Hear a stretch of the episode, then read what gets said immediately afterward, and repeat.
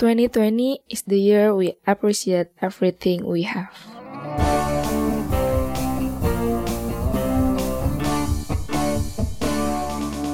Welcome to PJFM. Oke, hey hey hey semuanya. Halo, halo, halo. Di sini kita balik lagi nih. Akhirnya kembali lagi minggu ini ada episode baru dari PJFM. Ya kan, Iya Bet? Kali ini bareng. Bet nih. Nah, Iya, aku yang minggu lalu itu. dua minggu lalu, dua minggu Oh lalu. iya, oh iya benar. Masih? Ya, Iya, dua minggu yang lalu. dua minggu lalu kita ngomongin apa sebenarnya, Bet? Ngomongin tentang Hmm, 2020 nggak seburuk itu. 2020, 2020 nggak seburuk itu, betul sih waktu itu. Tapi kita Mm-mm. ngomongin Teman-teman kita yang lain. Hmm, oh waktu itu kita dari ada teman anak eh, fluid, ada anak lu anak BSD, terus ada sembilan betul. juga gitu ya. Mm-mm. Kali ini kita mau coba eh, sebenarnya masih sama gitu ya, karena kita udah akhir tahun kita mau bahas tetap 2020 nih. Cuman kali ini kayaknya beda sih ya, Bet. Benar, beda banget. Ini narasumber kita agak ya beda lah ya, bukan mahasiswa gitu. Ya udah udah bukan mahasiswa kali ini. Oh Ya, iya, bahkan udah udah sarjana semua ini. Udah lulus semua. Udah udah bekerja gitu ya. bekerja. Iya, udah bekerja lah Tapi- gitu. Dia justru pekerjaan-pekerjaan ini dia yang Yang agak rentan kali ya. Iya, tadi mau ngomong ekstrim bukan ekstrim gitu ya. Agak mendebarkan jantung gitu ya kalau di saat-saat sekarang. Oke, mungkin kita Kira-kira langsung mm-mm. kenalan dulu kali, kenalan langsung ya. Oke, boleh. Mulai dari um, Yang ada Kak. Iren nih. Iya, dari Saya yang dulu tapi eh, ngasih gitu dan ngasih di. Oh ya udah, oke. Oke, halo semuanya teman-teman. Selamat malam. Ya, Malam. Malam ya, kalau Mas Sigit, ya, eh, kenalin dulu dong Mas Sigit nih eh, oke, sebagai apa kerjanya di, di mana? oke, baik. Eh, saya Sigit. Saya bekerja di Rumah Sakit Atma Jaya di Pluit. Nah, di Atma Jaya di Rumah Sakit Atma Jaya, saya di bagian pastoral. Kalau sebelum COVID Hmm. itu biasanya berhubungan langsung ke pasien untuk kunjungan-kunjungan pasien. Hmm. Untuk eh, nanti kita gali. Iya, Oke. iya betul. Kita dulu ke Kak Iren. Halo semuanya, Halo Kak. Eh, Iya. nama aku Iren Hasugian. Eh, aku bekerja di Rumah Sakit Siloam Kelapa II. Te- tapi sebelum COVID aku eh, kerjanya di Rumah Sakit Siloam Karawaci. Oh, Oke. Eh, jadi aku diperbantukan di Siloam Kelapa II. Hmm, Kak Iren ini Khusus perawat. merawat pasien COVID. Iya, aku perawat. Perawat tuh. Udah lihat dari judulnya aja udah menegangkan gitu ya. Perawat khusus pasien COVID gitu. Jadi ketemu terus nih sama pasien COVID. Eh, Tidurnya sama COVID soalnya. Tuh, kan, Waduh. Kalau kita mah isolasi mandiri gitu ya di rumah ngurung Kak diri. Iren isolasi bersama-sama. Kak Iren konsepnya, konsepnya itu kayaknya Kak Iren punya salah konsep gitu. Kalau kan menjemput bola gitu ya. Nah, ini Kak Iren menjemput COVID. Tapi menarik, menarik. Nah, Makanya hari ini kita dua narasumbernya dua-duanya bekerja di fasilitas kesehatan gitu ya. Betul. tadi di rumah sakit juga di Atmajaya meskipun eh, bagian pastoral gitu kan, cuman tetap aja kan eh, di rumah sakit gitu ya pasti maksudnya Ya. Cukup betul. mm, ya gimana gitu kan deg-degan juga gitu. Kalau Kak Iren juga bahkan merawat pasien COVID gitu ya. Bakal Iya. nah kita tanya-tanya dulu nih paling kira-kira kan 2020 akhirnya udah akhir tahun nih kita udah cap, mencapai Desember. Mungkin eh, aku mau coba kita tarik ke awal gitu ya, ke awal bulan Maret gitu ya maksudnya ketika COVID baru masuk nih ke Indonesia. Dulu kan kita padahal sempat eh, awal-awal mikirnya ah aman nih Indonesia nggak ada COVID gitu kan. Kita mesti suka bercanda orang Indonesia makanya jorok nggak mungkin lah kena COVID COVID nggak berani gitu. Iya sering banget tuh dengar omongan kayak gitu. ya dulu inget banget tuh awal-awal kan wah kita kuat kita kuat. Kalau sekarang kita pusing.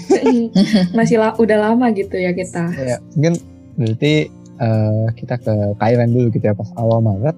Ketika tahu-tahu maksudnya COVID ini em, masuk nih ke Indonesia kan waktu itu langsung ada himbauan yang bekerja dari rumah dan lain-lain ketika itu Kairan apakah langsung tetap ber- beralih? Maksudnya perawat kan sebenarnya pasti bukan perawat pasien COVID. Nah ketika di COVID masuk, apa emang langsung menjadi perawat pasien COVID atau gimana kayak?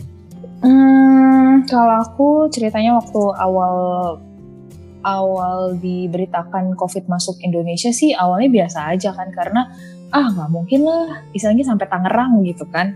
Nggak mungkin nggak mungkin lah kita ngerawat pasien COVID gitu kan. Nggak ada persiapan sama sekali soalnya. Terus eh, tapi ternyata ada satu kelolosan. Kelolosan masuk eh, awalnya screening dari IGD itu udah di screening lolos. Terus habis itu dia masuk ruang operasi perburukan masuk ICU kebetulan aku kerjanya di ICU nah satu itu letaknya di belakang tuh. Nah baru deh dari situ. Udah keluar-keluar ah, semua perawat perawat ICU harus diisolasi. Jadi kami semua staff itu eh, diisolasi waktu bulan Maret April ya. Waktu itu diisolasi di rumah sakit di lantai 3 di situ kami tinggal bareng-bareng udah kayak keluarga sendiri dan di satu bang satu lantai itu dikosongin semua untuk perawat-perawat ICU. Jadi ya orang-orang bilang itu isolasi, ya enggak, kami makan bareng, terus kayak eh, cerita-cerita bareng, ya memang ke kosan sih enggak ya, Eh, ke kosan ya paling ya tiga minggu itu ya cuman sekali balik ke kosan itu juga cuma ngambil baju. Jadi diberitakan hari itu seluruh perawat harus stay di rumah sakit ya pulang cuma ngambil baju secukupnya seadanya habis itu ke rumah sakit gitu. Jadi nggak nyangka bakal ah paling cuma satu bulan dua bulan ya tahu-tahu udah di penghujung tahun. Udah, udah berapa bulan ini? Oh my god, udah ya gitu deh. Sampai berarti udah tuh dari sejak itu merawat pasien COVID gitu jadi ya. Oh, enggak, jadi eh, saat waktu bulan Ap- Maret April itu cuma satu pasien, jadi kami nggak terima yang lain lagi. Oh, Oke. Mhm, karena satu itu aja, ya APD gimana? Maksudnya Iya. eh, cara pakai APD gimana? Terus eh, eh, penularannya lewat apa? Kan itu kan masih masih simpang siur ya. Apakah penularannya lewat udara atau kontak Hmm. atau cuman cerpikan cerpikan apa apa namanya air Droplets. liur apa gimana droplet gitu kan airborne droplet. Kita kan nggak tahu. Nah ya kayak gitu. Selama awal-awal bulan itu ya kita sambil belajar ngerawat sambil belajar gitu kan. Ya APD-nya juga pakai seadanya cuman pakai sepatu biasa sepatu dinas biasa habis itu dilapisin ditutup sama plastik ya kayak gitu kayak gitulah. Pokoknya dari APD yang enggak banget sampai yang APD yang sekarang gitu Oh, udah dilewatin lah tuh awal-awal tuh ini banget ya yang masih adaptasi banget. buta Mm-mm, iya Buta gitu aku orangnya. bilang sih buta iya gitu Berarti banyak belajar hal-hal baru gitu juga ya kak? banyak banyak banyak banget Oke, ini kita ke tanya Mas Sigit nih kalau gini. Kalau Mas Sigit pasti beda nih ceritanya. Mm-mm. Kalau Mas Sigit ketika awal Maret itu gimana? Itu apakah kegiatan kerjaannya langsung nggak ada, langsung eh, nganggur di rumah dulu atau gimana tuh Mas Sigit? ya baik. Kalau di Atma Jaya di rumah sakit itu eh, saya sendiri baru mulai ada WFH itu baru pertengahan Maret. Pertengahan Maret baru ada Hmm. WFH. Jadi sedangkan di luar itu kan eh, di Cina itu kan sebenarnya sudah dari Desember ya. Iya. Janu- nah, dari Januari Februari itu itu masih masih bekerja biasa sampai pertengahan Hmm. Maret. Uh, uh, jadi kita kita juga seperti Kak Iren tadi uh, pengalamannya sama. Jadi ah enggak lah atau tadi yang disampaikan Mas Renner tuh ah enggak ah Indonesia masa sih enggak enggak kayak nggak mungkin gitu kan. Ternyata kita semua juga mungkin saya sendiri sama teman-teman juga beranggapan sama gitu. Ternyata yang nggak mungkin itu ternyata malah mungkin gitu kan. Nah, ternyata di di awal Maret itu eh, kami di WFH. Tetapi bergantian masuknya. Misalkan seminggu sekali atau seminggu dua kali sampai pertengahan eh, Mei. Jadi kurang lebih dua bulan kami bergantian. Karena saya di eh, apa namanya di bagian pastoral itu eh, ada WFH. Tapi kalau untuk perawat itu eh, mungkin sama kayak kayak Kak Iren Kalau di kami seminggu masuk, seminggu begitu. Pertama itu juga di rumah sakit Atmaja belum ada pasien, belum ada pasien yang terkena COVID. Tetapi mulai bulan Mei itu masuklah ada pasien satu. Itu awalnya juga sama. Kami belum siap. APD-nya masih seadanya waktu itu. Yang kenapa saya bisa sampaikan karena saya tahu. Terus eh, ada yang sifatnya mungkin dalam tanda kutip kelolosan ya. Karena belum ada triase gitu-gitu kan ada eh, tahap satu untuk dicek eh, dicek awal tahap awal gitu-gitu.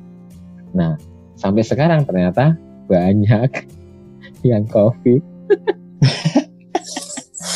Berarti sebenarnya awalnya nih kayak kita semua sama gitu kali ya kok ya kayak kita semua menganggap ah nggak mungkin lah ada corona tahu-tahu ternyata ada juga kita kita so pintar Kayak- banget ya. iya, kita semua so kayak- pintar sumpah. Iya.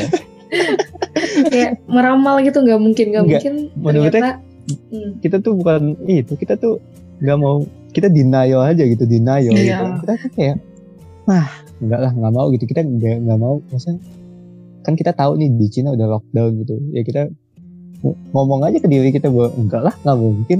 Kalau kita nggak mau gitu kan kena lockdown. iya karena kita nggak mau di lockdown. Nggak kebayang gitu nggak kebayang gitu kuliah di kuliah segini lama online. Padahal waktu itu seneng sih waktu itu pas ada pengumuman ujian akhir online gitu. Wah itu bahagia gitu kan. Semua kayak yes bisa nyontek. Eh enggak enggak enggak, enggak. nggak seenak itu tapi ternyata kita doanya barengan sih. Ini sama ini doa semua siswa mahasiswa bilang kita minta ke Tuhan libur gitu. Ini liburnya di libur setahun. Di rapel setahun. Liburnya kelamaan. Iya. Satu dua hari atau seminggu mungkin masih bisa. Tapi kalau Iya. berbulan-bulan bosan juga kan. bukan bosen lagi mas. Udah bosennya tingkat atas banget nih Iya. mah. Tadi menarik, berarti di awal tuh sebenarnya ya perjuangan banget sih ya. Bisa, maksudnya ya sampai sekarang sih perjuangan, maksudnya di awal itu hal yang bisa dibilang eh, ya bener-bener kita dipaksa buat langsung adaptasi itu mungkin bisa diceritain nih perjuangan-perjuangannya gitu selama 2020 apalagi di awal-awal tadi sih dari Kak Iren dulu boleh. Em, perjuangan selama tahun 2020 sebenarnya aku concern karena aku perawat aku concern ke eh, perawatan pasien-pasien COVID ya. Jadi waktu itu cuman batas sampai bulan Mei itu akhirnya pasien yang satu itu yang kami perjuangin segimana pokoknya harus bisa selamat gitu segala macam akhirnya meninggal akhirnya meninggal tapi dia puji Tuhan meninggalkan anak bayi yang dirawat di NICU itu eh, bisa pulang jadi ibu sama anak jadi Anaknya ibunya bayi. ini ibunya baru melahirkan Ih, Ya, ibunya baru melahirkan, eh, perburukan dari ruang operasi masuk ICU anaknya karena prematur masuknya NICU. Kayak gitu. Setelah di swab, si ibunya positif, anaknya puji Tuhannya negatif dan bisa pulang. Gitu. Jadi yang kami yang kami rawat berikutnya adalah si anaknya itu sampai benar-benar bisa pulang. Nah, eh, semenjak itu, semenjak anaknya pulang, ya tetap terima pasien seperti biasa, tapi kami eh, eh, nggak terima pasien COVID, hmm. menolak pasien COVID karena kita juga eh, apa pasien-pasien namanya? lain. Iya, ada pasien-pasien lain dan itu bukan dikhususkan rumah sakit khusus COVID, kita punya rujukan lain yaitu eh, rumah sakit Kelapa Dua ini Hmm. seperti itu. Tapi nggak menutup kemungkinan ada pasien-pasien yang kelolosan Iya. gitu, kelolosan ya. Jadi ya banyak setelah itu banyak suspek-suspek. Jadi ya kan tetap pakai APD kan level 3 ya ketutup semuanya. Terus eh, habis dari situ tuh eh, pasiennya dikurangin karena eh, tenaga kami juga ditarik. Jadi bukalah ini Siloam Kelapa 2 untuk khusus perawatan COVID. Jadi tenaga kami ditarik semua ke sini untuk perbantuan gitu. Jadi kayak pasiennya cuma satu di ICU cuma satu cuma dua sementara stafnya ya banyak dan kami dilibur-liburin gitu aku nggak tahu kenapa punya punya keinginan untuk aku maulah jadi perawat covid kayak gitu jadi kayak karena udah punya pengalaman sebelumnya ngerawat pasien covid pertama kali terus aku menawarkan diri akhirnya. "Ah, nggak apa-apa deh aku mau jadi eh, perawat covid gitu. Akhirnya aku dipanggil sama unit sini untuk perbantuan sampai sekarang kayak gitu. Ya perjuangannya banyak banget sih. Eh, pertama kayak takut pasti iya. ih bener gak sih langkah yang aku ambil kayak gitu. Baik tapi kan aku punya keluarga punya orang-orang terdekat segala macamnya. Aman gak sih buat mereka? Tapi balik lagi sih yang aku bilang itu kita cuma percaya penyertaan Tuhan aja gitu. Ketika kita sudah menyerahkan semuanya sama Tuhan, ya kita cuma bisa berusaha dan niat kita kan baik. Kita mau merawat pasien-pasien itu gitu supaya mereka bisa sembuh. Gak ada kan orang yang mau kena COVID kayak gitu. Mhm. Kayak gitu sih. Jadi ya ampun kalau mereka bisa berjuang ya ayo aku juga mau berjuang buat mereka buat ngerawat gitu ya sampai sampai ada aku di sini sampai sekarang. Tuh. sempat sempat putus asa put- putus asa nggak sih kak maksudnya Kalau putus putus asa sih enggak, jenuh pasti iya. Karena ya karena aku di di unit yang istilahnya udah terminal, penyakit terminal gitu ya kan Hmm. udah yang sesak-sesak pasiennya butuh alat bantu nafas, butuh butuh alat-alat invasif lah, alat-alat khusus untuk eh, ngerawat pasien itu. Kalau putus asa sih enggak, jenuh iya. Karena kenapa aku nggak putus asa? Karena aku masih melihat mereka ketawa, karena aku masih melihat mereka video call sama keluarganya tentu masih ada harapan di dalamnya kan. Jadi itu yang membuat aku semangat nggak putus asa. Nah kenapa aku bilang jenuh? Nggak sedikit pasien-pasien covid yang masuk ICU akhirnya meninggal. Hmm. itu jadi kayak setiap hari ada yang meninggal setiap hari ada yang meninggal. Ini kapan sih selesainya nih covid ini? Kadang aku bertanya-tanya sama Tuhan juga Tuhan kapan sih cobaan ini? Tuhan selesaikan gitu dari buka bumi ini Tuhan musnahkan. Tapi kan kita kan sebagai umat manusia kan kita nggak nggak boleh apa ya nggak boleh seperti apa ya nggak boleh menanyakan itu ke Tuhan gitu kan. Tuhan kan mungkin pasti punya punya maksud lain di balik ini semua gitu. Kita juga nggak tahu kan. Ya tugas kita di sini ya sebagai perawat juga sebagai tenaga kesehatan ya ya udah merawat mereka sebisanya aja gitu. Apa pun yang bisa kita lakukan lakukan buat mereka gitu sih. Itu yang aku sebut perjuangan sih sampai akhir tahun ini. Berarti di sini Kairen udah ini ya, udah kayak merelakan diri untuk bener-bener ya merawat pasien-pasien yang ada gitu.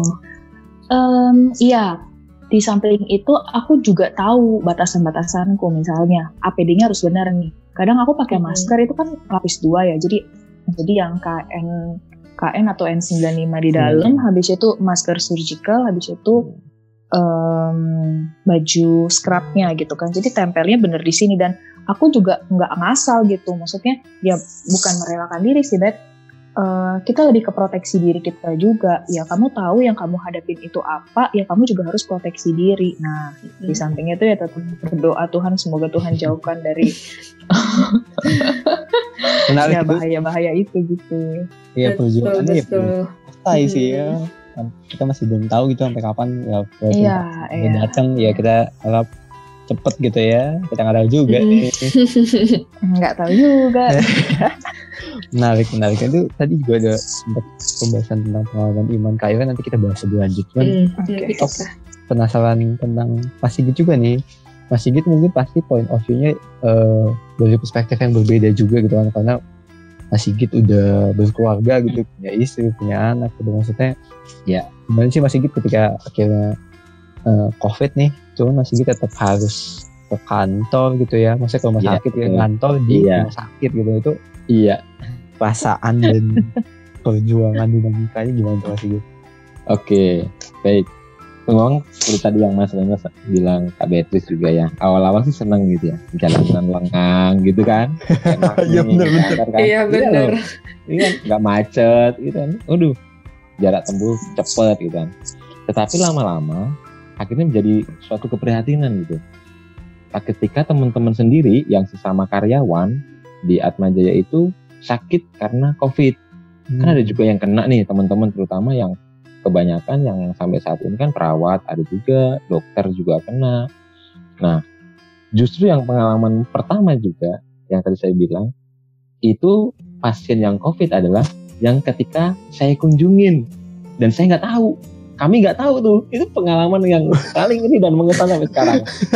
Waduh, gimana tuh Agak, gimana? agak gimana ya? Iya bener, itu pengalaman. Penga- dia dia eh, pasien ini beragama Katolik. Dan pas kebetulan saya kunjungin. Dia keluhannya waktu itu saya tanya jadi seorang ibu. Ibu kan saya harus kunjungan ke pas eh, sebagai pastor. Kan saya kunjungan nih ke pasien. Mm-mm. Eh, yang ibu ini saya oh karena Katolik saya tawarin ibu di Atmajaya ini ada eh, apa namanya komuni ada kunjungan do bilang si pasien ini, "Ah, Mas, saya pusing nih.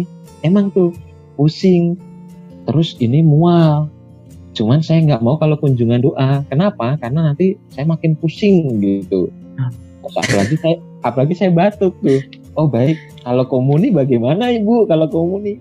Oh senang dengan senang hati. Karena saya minggu lalu saya nggak gereja itu hari Selasa. Saya ingat banget itu hari Selasa. Karena Ini dia baru masuk nih Mas Sigit, baru masuk. Iya, iya. Jadi pasien ini baru masuk di hari Seninnya. Oh, mm. Oh, Oke. Ah, ah, saya kunjungan hari Selasa. Ini pasien ini baru masuk pastinya.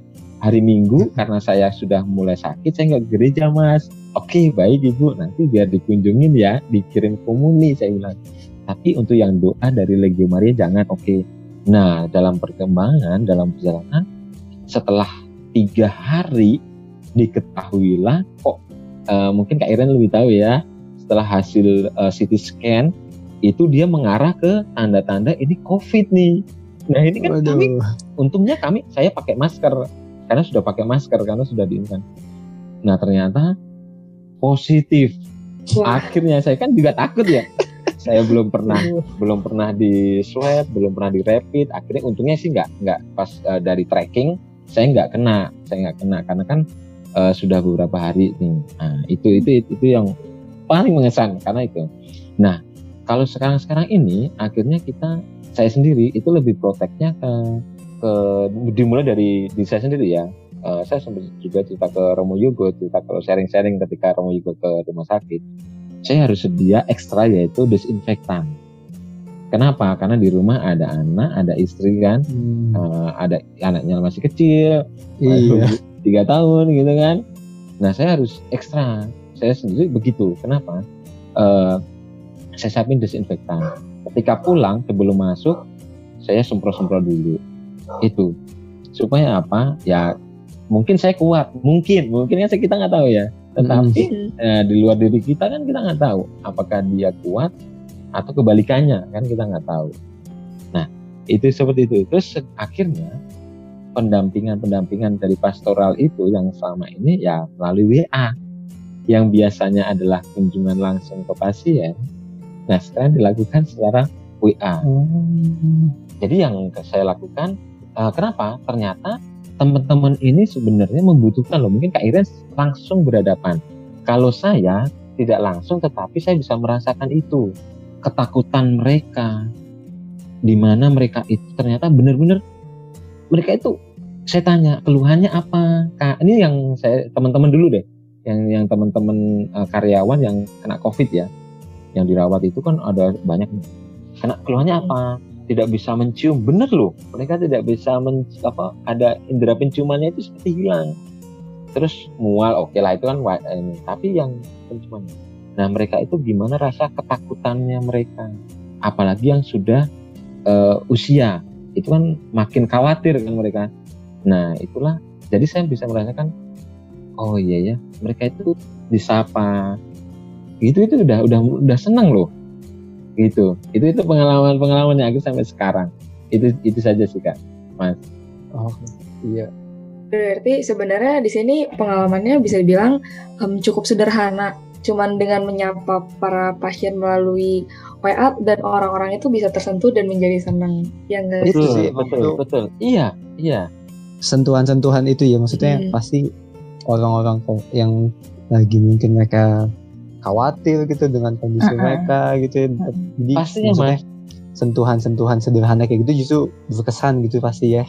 iya iya betul betul karena mereka itu kan ya itu tadi karena saking khawatirnya khawatirnya kenapa asumsi mereka itu kan oh covid ini bukan seperti flu biasa tetapi akib mungkin dia mikirnya akibatnya ini kan bisa berakibat yang lebih dari itu gitu loh Hmm, betul. Kan Nah, kita belum tahu juga sama ini ya. Iya betul. sih. iya gitu kan Kita nggak tahu maksudnya ke depannya jadi gimana gitu kan. Badan Eh. kita apakah jadi lemah gitu kita nggak tahu banget gitu sampai sekarang gitu kan Betul. efek jangka panjangnya ya. Emang Tapi menurut aku juga sapaan yang masih dibilang tadi itu bener banget sih karena paradigma orang-orang di sekitar ini juga maksudnya yang punya tetangga COVID, punya keluarga Hmm. COVID itu dijauhin, dikucilkan, bahkan Betul, diusir dari tempatnya gitu. Iya, Dia iya, juga iya, nggak tahu. Kita nggak mau, maksudnya siapa yang mau kena COVID gitu ya kan? Ya mereka takutnya begitu sih. itu Eh, kita punya masalah baru gitu ya bukan cuma Mm-mm. masalah covid sekarang malah kita masalah sosial gitu ya maksudnya Eh, jangankan jadi pasien, dijauhin ya. aja. Iya. Justru Malah dijauhin sama tetangga dan orang-orang berat. sekitarnya gitu. betul, justru yang berat itu sanksi sosialnya itu loh. itu ya iya iya Pengalaman pengalaman temen nih, pengalaman temen yang yang pernah sakit covid, pernah sakit covid, terus sembuh, terus sembuh, itu malah eh, sanksi sosialnya menurut dia lebih berat. Kenapa? Akhirnya bener dia dijauhin sama tetangganya yang tadinya akrab jadi nggak akrab terus mau ikut nimbrung ketika dia sudah sembuh nih posisinya udah sembuh mau ikut ngobrol di lingkungannya dia merasa ditolak jadi Wah. merasa ditolaknya itu ke- misalkan nih bapak nih bapak ini mau ikut nimbrung nih tiba-tiba pada pergi bubar sendiri-sendiri Woi. Ah, bubar itu aduh sanksi sosialnya loh. Terus ada juga yang yang eh, pengalaman yang teman saya yang lain juga ketika dia tahu eh, tetangga-tetangga ini tahu bahwa dia COVID, akhirnya apa? Nggak boleh di waktu itu kan masih ada isolasi mandiri, Hmm. itu nggak boleh sama sekali. Jadi dia harus keluar dari rumahnya Jadi Ya, kayak dan harus diusir gitu ya. padahal rumahnya sendiri ya ada rumahnya sendiri, Heeh. tapi nggak mau. Ampun. Betul tadi yang sampaikan Kak Iren gitu. ya kita ini sih maksudnya kompleks banget ya maksudnya perjuangan 2020 ini buat banyak orang banget sih maksudnya dari semua 2020 tuh ini enggak sih dari semua kalangan siapa pun itu. iya kita tuh pasti kita semua terdampak sih nggak mungkin sih kita ada yang bilang nggak terdampak kayak 2020 tuh tahun yang aneh banget dan hmm, aku yakin sih semua orang nggak mungkin lupa sih tahun 2020 gitu ya Aslinya 2020 itu menurut saya paling paling dari antara tahun itu paling berat. aneh Udah gitu tahun kok baru, tahun baru banjir gitu iya kan. gitu kan Iya benar. Baru- iya belum apa-apa udah musibah gitu sekarang wah Iya udah udah udah, udah dimulai terus habis itu covid gitu kan. iya maksudnya kalau nggak bayang gitu kalau ceritain ada saatnya ketika kita semua tuh di rumah ada saatnya ketika kita semua kayak maksudnya nggak bisa ketemu orang-orang secara bebas gitu itu pasti aneh banget yang ini perjuangan itu emang penuh perjuangan gitu ya. Maksudnya baik tadi masalah covid ada masalah sosial juga gitu ya. Tapi maksudnya ini di sini tapi eh, beberapa hal yang menarik itu maksudnya di akhir tahun kita udah nyampe akhirnya di akhir tahun gitu. Hmm, aku masih ngobrol-ngobrol juga gitu dengan teman-teman ngobrol dengan beberapa orang ternyata ada gitu beberapa hal yang menurut mereka ternyata bisa didapetin dari 2020 yang mungkin menurut kita tahun terburuk gitu ya sama mungkin buat kebanyakan dari kita 2020 itu tahun yang Iya. terburuk gitu ya berapa dari kita pikir Berat, tahun yang berat. Tahun berat. terberat gitu ya bisa dibilang maksudnya dengan masalah ini tapi ada beberapa yang bisa mm, merasakan hal baru gitu bisa dapat hobi baru atau ada yang mulai jualan online terus tahu-tahu laku gitu atau maksudnya eh, 2020 tuh aneh gitu maksudnya di saat satu sisi ini tuh berat banget tapi satu sisi lain kadang masih ada hal yang kita dapat gitu. Nah aku penasaran nih maksudnya dari kalian sama Mas Sigit di 2020 ini apa sih maksudnya jadi yang pembelajarannya atau yang oh, yang ya bisa disyukuri gitu di 2020 ini? Mungkin emang maksudnya pasti berat sih maksudnya untuk dalam keadaan kayak gini cuman ada adakah hal-hal kayak gitu? Dari kalian dulu boleh Kalau menurut aku tahun 2020 ini tahun yang berat ya karena kita eh, berhadapan sama satu penyakit yang membunuh banyak orang. Tapi menurut aku tahun 2020 ini juga tahun turning point-nya kita. Jadi eh, kalau kalau aku ya kalau aku em, mungkin di satu tahun ini kalau misalnya nggak ada covid kita sibuk kerja kita sibuk eh, keluar main bareng teman-teman. Misalnya pas lebaran kemarin atau pas liburan-liburan atau pas natalan nanti kita main. Tapi ada hikmahnya juga yang kita petik dari dari peristiwa ini dari wabah ini. Pertama kita turning pointnya ke Tuhan. Di mana ya kita lihatlah pasien-pasien covid apalagi sih yang mau diandali. Kalau di medis bilang itu em, apa namanya ya uh, palliative care. Palliative care itu Hmm, ya palliative. uh, meningkatkan quality of life-nya dia. Jadi ketika pasien-pasien itu udah masuk ICU, uh, harapan hidupnya ya mungkin kurang dari 50%. Jadi apalagi selain mendekatkan diri ke Tuhan. Itu yang satu, nomor satu. Yang kedua, kita kan kalau COVID ini kan kita nggak boleh ke mana-mana. Terus kita lebih banyak di rumah. Kita juga menghabiskan banyak waktu dengan keluarga. Jadi ya uh, dengan relasi dengan keluarga juga lebih dekat dibanding dengan di luar sana gitu kan. Toh juga kerja bisa kerja dari rumah gitu kan. Cuman ya kalau nggak ada COVID mungkin lebih banyak main di luar, main bareng teman, main ya gitulah dibanding sama Biasa-biasa aja. keluarga gitu biasa-biasa aja. Cuman ya kalau di sini kan nggak uh, menghabiskan waktu bersama keluarga malah lebih banyak gitu kan. Ya poin positifnya yang aku ambil itu sih. Terus yang berikutnya kita tuh lebih gimana ya?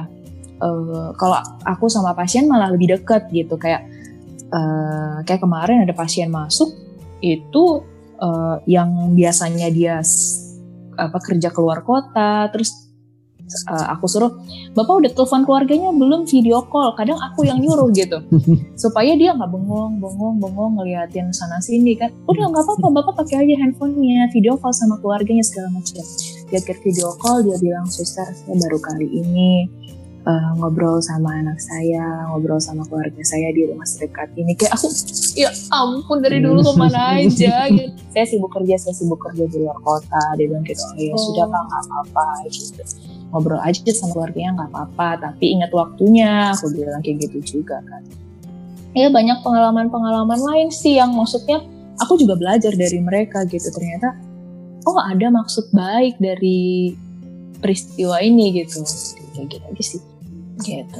Jadi di balik sesuatu yang buruk itu ternyata masih ada sesuatu yang baik nih. Jadi Iya. kayak tadi. Kairen bilang kan jadi bisa lebih dekat lagi sama keluarga dan itu emang bener banget sih aku juga Mm-mm. ngerasain itu. Mm-mm. jadi orang-orang tuh jadi sadar gitu kayak sama ini tuh ada yang salah gitu kayaknya dari dari dari kita selama iya, ini. ada yang salah itu kok orang baru sadar gitu kok tahu-tahu maksudnya masa butuh pandemi sih buat kita dekat sama keluarga gitu kalau dipikir Nah. Iya, bener Iya juga mungkin sih. itu mungkin Ada itu peringatan ya. Tapi bisa Kita jadi nggak gitu. tahu kali ya. iya kan aneh gitu kan aku ada satu kalimat yang menurut aku bener banget nih Uh, I thought 2020 would be the year that I got everything I wanted but now I know 2020 is the year I appreciate everything I have gitu Hmm. yang 2020 itu ternyata nyadarin kita bahwa maksudnya kita harus ngehargain semua yang udah kita punya gitu dan bener Iya, banget ya, sama kayak sharingnya Ayu kan. Terus kan nah soal dari Mas Sigit juga. Maksudnya Mas Sigit tadi kan pelayanan pastoral gitu di rumah sakit. Iya. menurut aku sih bener nggak ya? Nggak tahu nih ya Mas. Maksudnya tapi pasti banyak pengalaman yang menurut aku mengembangkan iman banget sih. Maksudnya ketika pelayanan pastoral ke pasien-pasien gitu mungkin pasien COVID. Ada nggak sih Mas pas eh, pengalaman yang menyentuh dan maksudnya secara iman karola gitu berkesan deh buat Mas Sigit Oke. Ini baru juga tadi saya cerita juga ke Romo juga. Eh, ada seorang pasien di antara beberapa pasien gitu ya. Ini yang pengalaman yang baru dua hari ini belak dua hari terakhir ini. Ada seorang pasien beragama, mohon maaf ya, non Katolik lah, non Katolik lah. Eh, dia sampaikan, Mas, dia dia pasien COVID nih karena kan di kami ini itu kan jam 12 sekarang ada doa untuk pasien-pasien COVID. Jadi doa khusus untuk yang Hmm. COVID. Jadi saya saya buatkan doa itu untuk yang COVID. Habis itu eh, doa malaikat Tuhan. oh ya Nah, ibu ini ini seorang ibu, ibu ini menyampaikan meskipun saya seorang muslim, tetapi ketika saya mendengar doa siang, saya sampai meneteskan air mata. Betapa beruntungnya orang-orang yang masih sehat, betapa bahagianya orang-orang yang masih diberi kesehatan, dan betapa beruntungnya orang-orang yang ketika sakit khususnya COVID bisa disembuhkan. Nah, ibu ini menyampaikan saya via WA karena selalu WA. Saya WA. Ketika saya bilang, saya sampaikan ke ibu itu, ibu, yang saya bisa hanya doa, berdoa untuk kita semua, saya bilang begitu. Ibu tetap sehat, segera pulih. Kenapa? Karena keluarga menanti di rumah. Saya selalu sampaikan begitu. supaya apa ibu ini selalu semangat karena apa udah usia yang tadi saya sampaikan ini yang saya akhirnya sampai segitunya ya padahal saya ya gimana sih kalau saya juga merasa saya nggak nggak saya bukan eh, kalau di ini ya saya bukan pujangga eh, yang pandai merangkai kata gitu kan. Jadi saya hanya doa biasa eh, yang saya tulis di- dibacakan melalui eh, customer service operator gitu.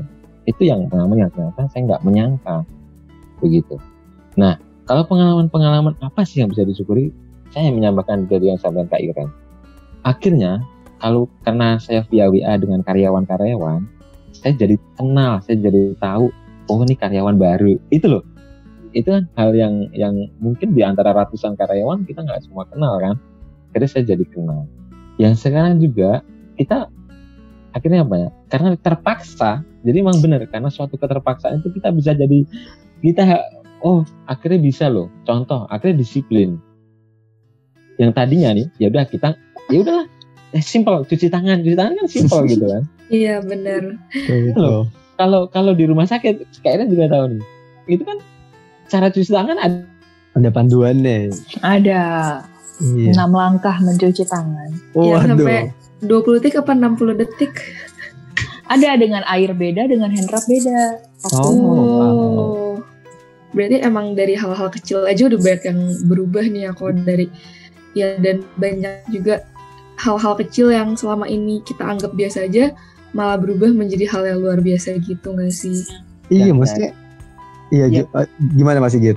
Kal- kalau yang yang ini yang yang saya yang rasa juga sa- saya kan orangnya takut disuntik nih takut disuntik takut kan pasti kebanyakan juga begitu nih tetapi karena benar. ada kalau kalau di di kami kan setiap bulan paling enggak itu kan sebulan sekali atau harusnya kan normalnya kan 14 hari nih itu kan ada rapid atau serologi ya paling tidak Hmm, itu hmm. akhirnya apa ini jadi hal yang biasa saya disuntik itu serius loh saya itu kalau disuntik itu aduh bisa pingsan loh saya Waduh. Itu juga ketakutan yang luar biasa tetapi tetapi ini menjadi hal yang akhirnya menjadi sugesti buat saya oh ini ternyata bisa loh kenapa ini sudah hampir saya 8 kali di serologi eh, awalnya rapid terus serologi iya kan tiap bulan Wow. Iya, iya, betul. Iya benar-benar udah lama Terus- banget berarti ya. Ya, saya sekali swab lagi. Swab itu, aduh bayangkan gimana ya. Kalau kalau teman-teman, Aneh gitu. Aku aku pernah tuh aneh gitu ya rasanya. ya gimana sih geli-geli. sakit Geli-geli gitu. gimana gitu. Geli-geli sakit. Di hidung itu loh. itu sih, itu yang dari saya sih. Oh iya menarik. Iya ini banget sih tadi Mm-mm. pengalaman imannya juga menarik gitu ya maksudnya. Iya bener sih kita emang harus bersyukur gitu buat kita masih tes. Ini sekarang kita masih bisa ngobrol-ngobrol walaupun virtual kayak gini juga Iya, iya, iya. Bisa disyukuri banget sih. Benar, karena ya dengan kita dikasih kesehatan aja tuh sebenarnya kita udah bersyukur banget. Iya. Iya dan itu sih tadi juga maksudnya jadinya tuh kita semua sebenarnya sekarang lagi keluar dari zona nyaman gitu ya. Ya, Ah, Ya, betul. 20. dan nah tadi kalau pengalaman iman berkesan dari Mas Sigit dan kalau dari Kak Iwan gimana?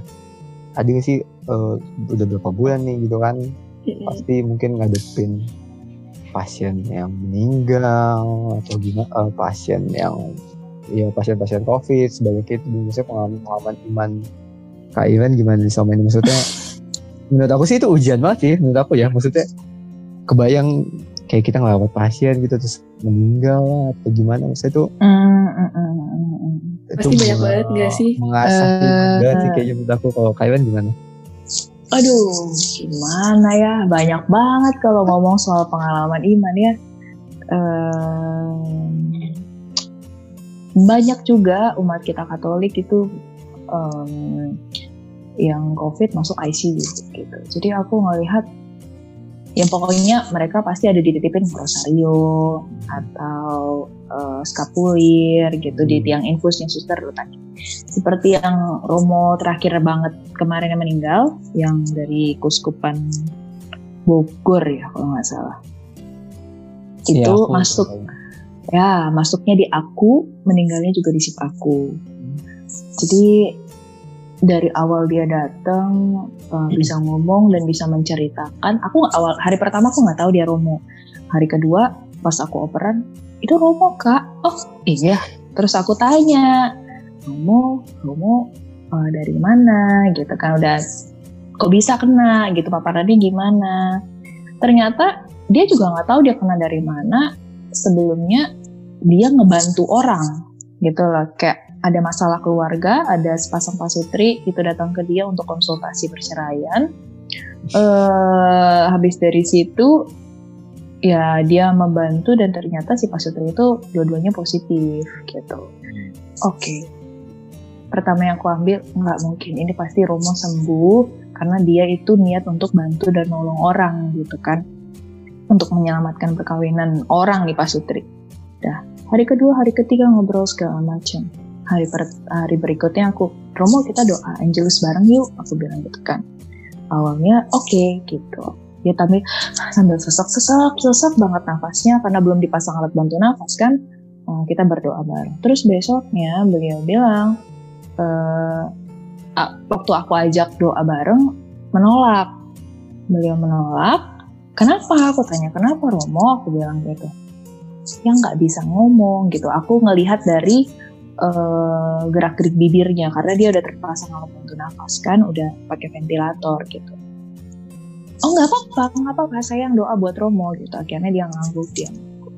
Terus hari berikutnya kayak perburukan-perburukan kondisinya makin turun dan lewat gitu kayak kita udah RJP kita udah kasih yang pokoknya semua kita push aku aku bilang ke teman-temanku ini harus baik harus baik gitu kan akhirnya nggak tertolong ya Tuhan berkata lain.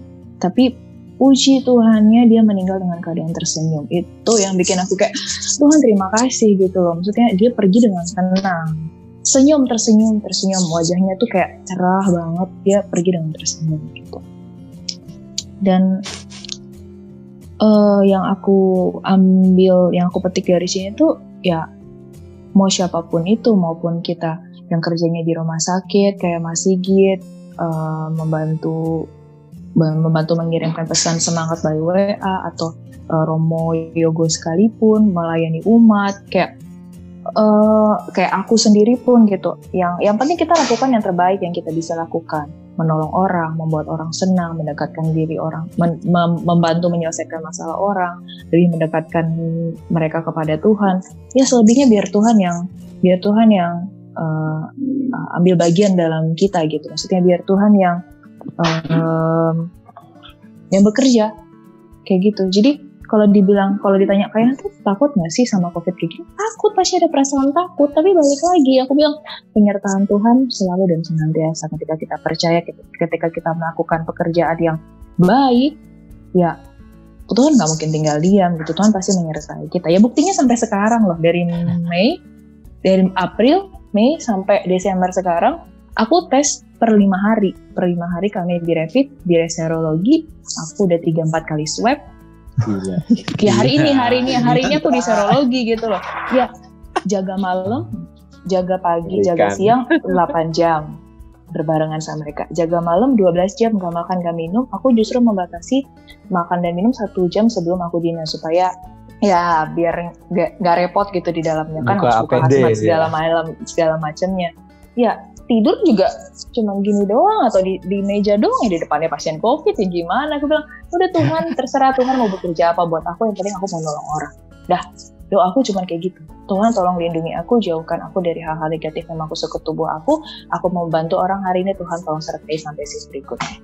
Udah buktinya ya itu gitu. Pengalaman sekarang. Pengalaman Kairen nih ini banget ya menarik banget dan emang gokil ya, ya gokil.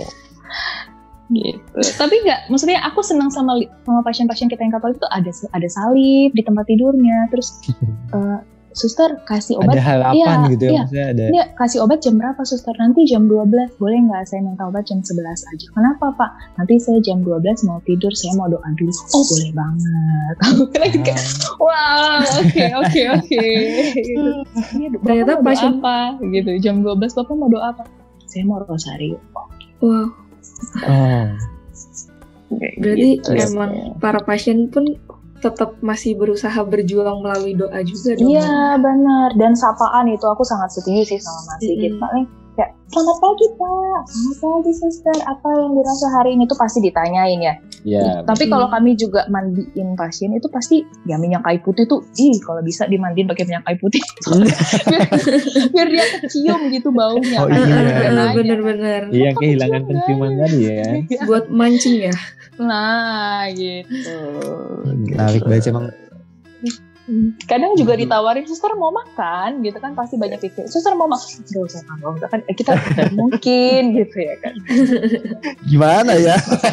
Gimana cara nerimanya? Bingung. Nanti kita semprot disinfektan makanan. enggak enggak enggak enggak enggak Kita cuci dulu, cuci.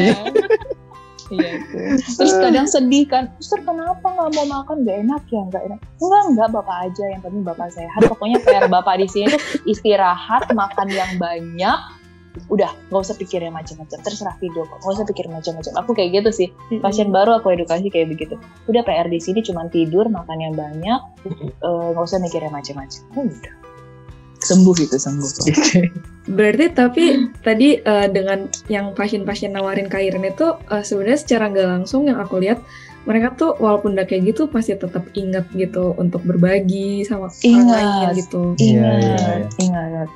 Benar. Kadang kami, eh, kami punya alat Mm-mm. komunikasi khusus sendiri untuk pasien dan keluarganya. Jadi kami ada nomor WhatsApp gitu. Ya aku juga sering dicari, eh Suster Iren dinas nggak hari ini kayak gitu kan. Sampai diteleponin, ditelepon. Jadi ada pasien nelfonin istrinya, terus istrinya ngechat ke handphone ICU, Suster Iren dinas nggak hari ini gitu. Kenapa? Oh, iya. Eh, nggak tahu nih. Untuk istrinya kita." tidak berpikiran negatif ya. Waduh, waduh. Untuk istrinya baik gitu. tapi kayak gitu dari dari dia nggak bisa nafas sama sekali dipasang alat bantu nafas sampai dia lepas sampai dia bisa pulang pindah ruangan kayak dia inget gitu sama orang-orang yang pernah ngerawat dia padahal dia nggak kenal loh aku siapa cuman ngelihat mata doang kan Oh Makanya iya. kami kami punya iya, kami iya. kami punya ini kami punya bukan Oh, kami foto. punya hazmat kami tulis Ada nama, nama, misalnya ada Oh nama. ditulis. Iya iya iya. Ada nama, Iya. iya, iya. Jadi makanya dia kenal dari situ gitu. Oh, betul. Ya itu bentuk terima kasih mereka Iya sih. menarik sih emang 2020 ini begitu banyak hal gitu yang terjadi secara sekaligus gitu dan ya emang pengalaman yang mungkin di saat-saat ini ya kita juga iman kita diasah gitu ya maksudnya dengan berbagai macam hal kita jadi bisa simpelnya gitu kan kalau orang orang bilang kayak dengan misa online tuh malah jadinya ada jarang gitu kan orang bilang eh, kangen misa gitu kan orang mah biasa apalagi kalau anak kecil gitu kan mending nonton Indosiar gitu kartun pagi-pagi gitu kan aduh inget banget deh. Itu malu kayaknya deh. banget, bener banget. tapi aku mau share juga sih maksudnya eh, buat aku juga aku kan juga magang gitu ya maksudnya. Dan ya itu tiap hari ya covid di mana-mana gitu kan sebetulnya ya. Mm-mm, ada aja gitu. Eh, orang kantor lah ini eh, total udah berapa ya? Ya belasan gitu orang. Aku sebenarnya udah kontak dengan belasan orang positif gitu sebetulnya juga. Dan ya emang ya itu sih mau gimana gitu mau bingung juga kan bisa, ya bisa apa gitu kita nggak tahu siapa yang kena kita nggak tahu dari mana gitu cuma bisa jaga diri gitu pakai masker Mm-mm. ya tiap hari juga doa ke Tuhan ya Tuhan semoga ya nggak apa gitu yang terbaik gitu Tapi ada sama yang sama kayak saya nggak sih? Ya, karena covid, karena WFA, jadi hobi tau. Hobi tanaman, hobi Oh, gitu-gitu itu, loh. betul, Iya betul. Nah, itu- Oh, Iya, Mas Sigit boleh Iya ceritain dong gimana gimana Kebiasaan Iya. baru. iya, iya. Eh, saya memang suka tanaman, cuman selama ini eh, waktu itu belum belum ada ya tanaman paling satu dua. Setelah yang waktu WFA, akhirnya apa? Nanam-nanam banyak sampai sekarang. Terus piaraan-piaraan ada juga jadi jadi udah kayak flora fauna di rumah. Jadi teman gitu ya Mas ya. Iya, iya kan. harga satu ya Iya, bener. Ada ada burung, ada ikan nih. Akhirnya apa? Ya itu jadi hobi yang hobi yang baru gitu loh. Hanya Rame. Iya, hanya pesan saya kalau kalau eh, tadi juga sudah saya sampaikan eh, sanksi sosial itu berat. Makanya eh, tadi yang kayak teman saya eh, yang sakit terus sudah sembuh itu eh, ada yang masih di dalam tanda kutip dikucilkan. Janganlah. Nah itu kan akhirnya Hmm. berat itu. Kenapa? Kalau kalau mereka kan harus kita support kita, kita support kita dukung. Soalnya apa? Supaya imun tubuhnya juga terbentuk bagus. Kan seperti itu. Eh dari ya kak Iren nanti bisa menjelaskan lagi. Kalau imun tubuhnya bagus itu kan mereka cepat sembuh. Tingkat stresnya semakin eh, kecil mereka kan juga akhirnya eh, diharapkan imun tubuhnya itu bagus nah makanya eh, untuk teman-teman semua nanti bisa di share bahwa yang sudah di apa sakit atau apa yang tersebut ya jangan dikecilkan. Ya kita harus eh, apa namanya ya eh, ya bisa kayak saya via via WA hanya sebatas via WA aja. Toh WA kan juga nggak menular kan ya karena gitu kan. Karena via WA jadi itu seperti itu aja. Kalau kalau sih seperti itu Iya, betul betul betul banget tuh Mas Sigit. Maksudnya Pak, ya jangan malah nambahin beban dia gitu ya udah Betul. dia berjuang lawan covid udah sembuh berjuang lagi lawan masyarakat gitu kan aduh Buat kembali ke masyarakat. susah susah Mm-mm. iya nih oke mungkin terakhir juga eh, Kairan ada pesan-pesan yang mau disampaikan mungkin pesan-pesan yang disampaikan eh, mungkin edukasi ke masyarakat di luar sana eh, un- untuk keselamatan bersama.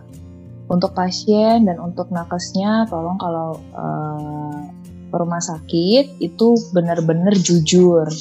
Kalau ada penyakit lain itu tolong disampaikan. Iya betul ya jangan iya cuma setuju setuju bilang cuma sesak Setuju. nafas, Bener loh. mual, anosmia, eh ternyata dia punya diabetes, Iya. hipertensi, Iya. ya kan? jadi ketahuan berpengaruh, ya kan? Iya, soalnya eh, penyak- eh, pasien COVID dengan komorbiditas yang lain, Ya, komorbid, ya. itu lebih rentan, Rentan. lebih susah untuk lebih susah untuk sembuh nih aku bilang nih, lebih Hmm, susah untuk sembuh dengan komorbid ya. Ya. Karena eh, kalau eh, udah COVID, parunya udah kena. Terus habis itu dia punya diabetes, dia punya hipertensi, tekanan darah tinggi. Tapi kalau misalnya itu kita abaikan, ya itu akan memperburuk kondisinya kayak gitu. Jadi harus menjelaskan dan menyatakan penyakit yang ada, riwayat penyakit yang ada sejujur-jujurnya kepada nakes yang pertama. Yang kedua, em, kalau punya tanda dan gejala eh, seperti batuk sesak nafas, anosmia atau gangguan penciuman eh, atau yang lain itu ya cek aja lah langsung ke dokter. Jangan tunggu jangan tunggu jangan tunggu eh, sampai dia sesak nafas dan saturasi oksigennya turun. Jangan tunggu sampai begitu jangan tunggu sampai perburukan gitu. Eh, yang berikutnya gejala baru teman-teman. Ada gejala baru nih aku sambil edukasi ya namanya Iya, iya, iya. delirium namanya Apakah- delirium delirium ya delirium Hmm, ini gejalanya pertama mudah mengantuk perubahan kebiasaan tidur, kurang fokus, suka melamun, sulit bicara, halusinasi, sering gelisah, mudah Aduh. tersinggung. Aduh. Nah, Sebenarnya ini agak-agak rancu ya ininya. nah ini tapi gini, rentan delirium itu biasanya dewasa lebih tua di atas 75 tahun, Oh. konsumsi obat-obatan psikoaktif di Mm, mm, mm. masa lalu sama punya penyakit Parkinson. Kayak gitu. soalnya tadi ada mudah mengantuk tuh mudah Iya, mengantuk udah mudah mengantuk karena begadang masih Iya, git begadang. udah masih git kenapa aku bilang kenapa kenapa dikasih tahu delirium kayak gitu? Delirium itu kayak kita tuh tiba-tiba melongo gini dan kita nggak tahu apa yang apa yang ada di depan kita gitu tiba-tiba bengong gitu itu tandanya adalah kekurangan oksigen sampai ke otak kayak Oh. begitu Hmm. jadi ya kenapa karena kan covid itu yang nyerang paru ya ketika Iya. paru itu eh, ketika paru itu kekurangan oksigen atau seluruh organ kekurangan oksigen Hmm. naiknya ke otak dan kita jadi nggak bisa ngapa-ngapain gitu Mm-mm. Eh, misalnya tek- eh, apa namanya hipoglikemi hipoglikemi itu gula darah rendah kayak gitu Hmm. misalnya kita nggak makan Hmm. terus eh dicek gula darah di bawah 100 di bawah 50 itu ya kita bisa pingsan kita bisa nggak sadar gitu Hmm. tapi memang yang Hmm. rentan adalah usia 75 tahun ke atas gitu. Dan itu terbukti Aman, ada aman, satu aman. satu sampai dua Aman. pasien masuk karena delirium. Eh ternyata Oh, dicek oke. Oh, gitu gejala gejala baru. Menarik, menarik. Ingat ya Mas Sigit kalau begadang Iya. bukan begadang Mas Sigit. Iya betul. Hanya ada. istirahat. Nonton, Hanya Iya. nonton Champions League gitu, nonton Iya. Champions League. Tetap dijaga pola istirahat 7 sampai 8 jam kalau bisa. Makan makanan yang bergizi jangan fast food fast food. Kalau capek yang minum vitamin dan Mm-mm. selalu pakai masker dan jaga jarak sih. Iya, di sini iya. kami juga ya di sini kami juga tinggal berbarengan tapi keluar kamar langsung pakai masker. gitu. Hmm, oke oke. Ya, menarik banget. Ini. Jadi Hmm. kami juga menjaga satu sama lain nih. Kita jangan kita jangan jadi carrier, kita jangan jadi pembawa buat teman-teman kita Betul, gitu kan. Mm, betul, Dan betul. banyak banget nakes yang kena. Gitu. Imbasnya ya ke nakes yang sehat, jadi kerjanya harus overtime terus Sih, gitu. gitu. Iya, Iya. jadi Betul. Kita tuh kadang mungkin kita mikir kita kuat gitu kan, cuman kan kita nggak tahu nih kita kasih bawa ke siapa gitu, kita nggak tahu orang yang kita temuin Hmm, betul banget. Iya. Mana gitu. Ini menarik banget sih buat kita. eh udah lama juga nih kita ngobrol nggak berasa gitu ya dan Iya. Oh iya ya. pengalaman-pengalamannya menarik banget ya. Mm-mm, bener banget nih. Kalau mungkin kalau bisa dirangkum sedikit dari yang tadi udah diomongin sama kita, mm, kalau dari aku aku mendapatkan di sini kayak pertama mm, yang positif adalah eh, dengan hal kecil kita bisa menjadikan hal kecil itu sebagai hal yang besar. Contohnya tadi hanya dengan menyapa itu kita bisa eh, mendapatkan dampak positif bagi eh, bagi si para pasien itu. Iya. Ya nggak sih kok? Betul betul betul banget sih. Dan Hmm. maksudnya ya ini tadi sih 2020 tuh tahun yang mungkin emang aneh, cuman maksudnya kayak ini tahun yang kita salah satu tahun yang kita diajak belajar banyak banget sih bareng-bareng gitu ya. Mm, bener Semua banget. hal yang udah sama ini kita kayak jadi ya itu sih benar kita berusaha untuk mensyukuri semua hal gitu akhirnya kan bahwa Yang in yang disguise sama ini gitu. kita se- iya blessing in disguise mungkin ya yang sama Iya. ini kita take take it for granted gitu yang cuman kita kira sama ini ya main nongkrong sama temen tuh kita anggap biasa gitu sekarang semuanya pasti lagi kangen-kangennya gitu kan nongkrong sama temen gitu aduh dan emang jadi banyak hal baru yang bisa kita dapatkan sih dari iya adanya pandemi ini. Keren banget sih maksudnya ya pokoknya buat semua orang sekarang yang dengerin juga tetap semangat gitu ya maksudnya baik tenaga Mhm. kesehatan baik semuanya yang bekerja baik yang kuliah semuanya pokoknya kita tetap semangat gitu Maksudnya kita yakin kita bisa lewatin ini bareng-bareng biar nanti kita semua bisa ngumpul-ngumpul lagi kita bisa Hmm, betul. have fun lagi kayak biasa dan ya kita bisa sehat-sehat terus Ya, dan jangan lupa juga sama pesannya Kairan yang tadi buat menjalankan semua protokol kesehatan yang ada.